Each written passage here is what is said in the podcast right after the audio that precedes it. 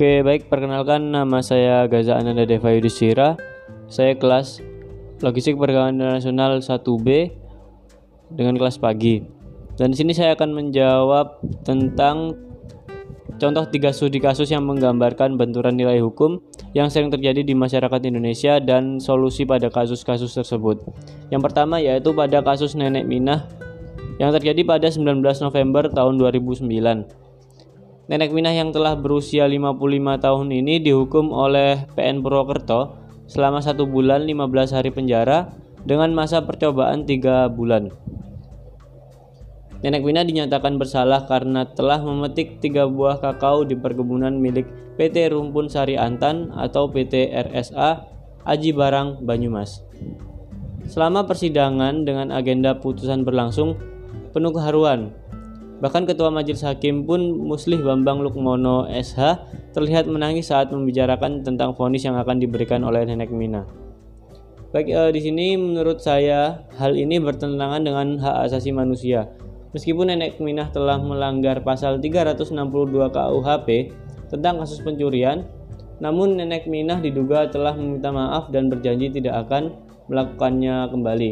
Bahkan nenek Minah pun sudah membalikan buah kakao yang telah dipetiknya dan dikembalikannya kepada mandor PT tersebut. Di sini menurut saya jika orang-orang besar berani menghukum orang kecil, orang bawahan, berarti orang besar tidak memiliki nyali. Mengapa yang hanya mencuri buah dihukum sampai ke pengadilan?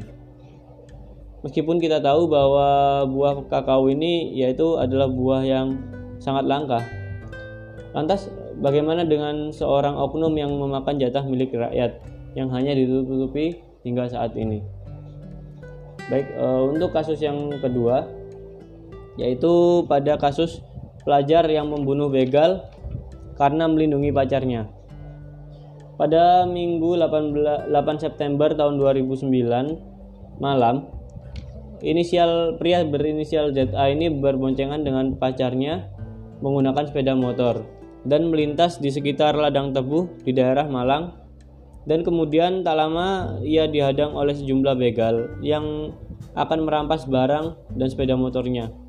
Bahkan begal-begal tersebut tidak hanya meminta itu.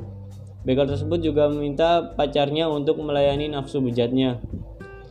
Jika ia tidak bisa memberikan harta-harta itu, maka pacarnya disuruh melayani begal tersebut selama 3 menit. Pria berinisial ZA ini tidak terima dengan perilaku si begal dan pria berinisial ZA ini kemudian mengambil pisau di jok motornya dan terjadi baku hantam. Saat begal telah ditusuk, teman-teman begal yang lain pun lari dan ZA pulang ke rumah sampai kemudian ditangkap oleh beberapa polisi. Baik mengenai peristiwa tersebut, sama halnya yang pernah saya dengar dengan seorang pelajar di Bekasi yang berkelahi dengan begal dan kemudian ditangkap.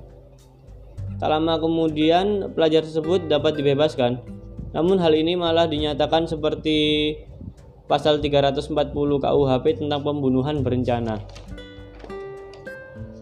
Uh, mungkin menurut saya alternatif yang sesuai dengan kasus ini yaitu uh, disamakan dengan kasus yang terjadi di Bekasi yaitu diserahkan pada panti rehabilitasi sosial yang nantinya hakim akan lebih mudah untuk memiliki untuk memilih alternatif yang lebih berdasar pada hukum yang ada. Dan untuk kasus yang terakhir, kasus yang ketiga yaitu pencuri biji kapuk yang difonis bersalah. Pada hari Rabu, tepatnya tanggal 2 Maret tahun 2020, 2010 silam, eh, para hukum memvonis empat terdakwa menuntut majelis hakim keempat terdakwa ini terbukti melakukan pencurian buah kapuk di area perkebunan kapuk. Namun karena para terdakwa sebelumnya sudah ditahan selama 24 hari, maka tidak perlu menjalani hukuman lagi. Menurut kuasa hukum, para terdakwa, kasus itu berawal dari tuduhan pencurian kapuk. Padahal memungut sisa kapuk dari dari PT tersebut itu sudah menjadi hal yang biasa menurut warga setempat.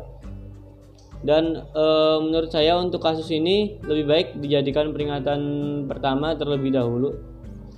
E, karena sebagian warga yang terdapat di daerah itu banyak yang menyatakan bahwa mereka mencuri atau memungut kapas-kapas tersebut yaitu untuk menambah penghasilan mereka karena sebagian besar dari warga-warga setempat yang memiliki nilai ekonomi yang kurang sehingga ia harus berjual harus menjual hasil kapuk tersebut untuk membiayai biaya kehidupannya sehari-hari.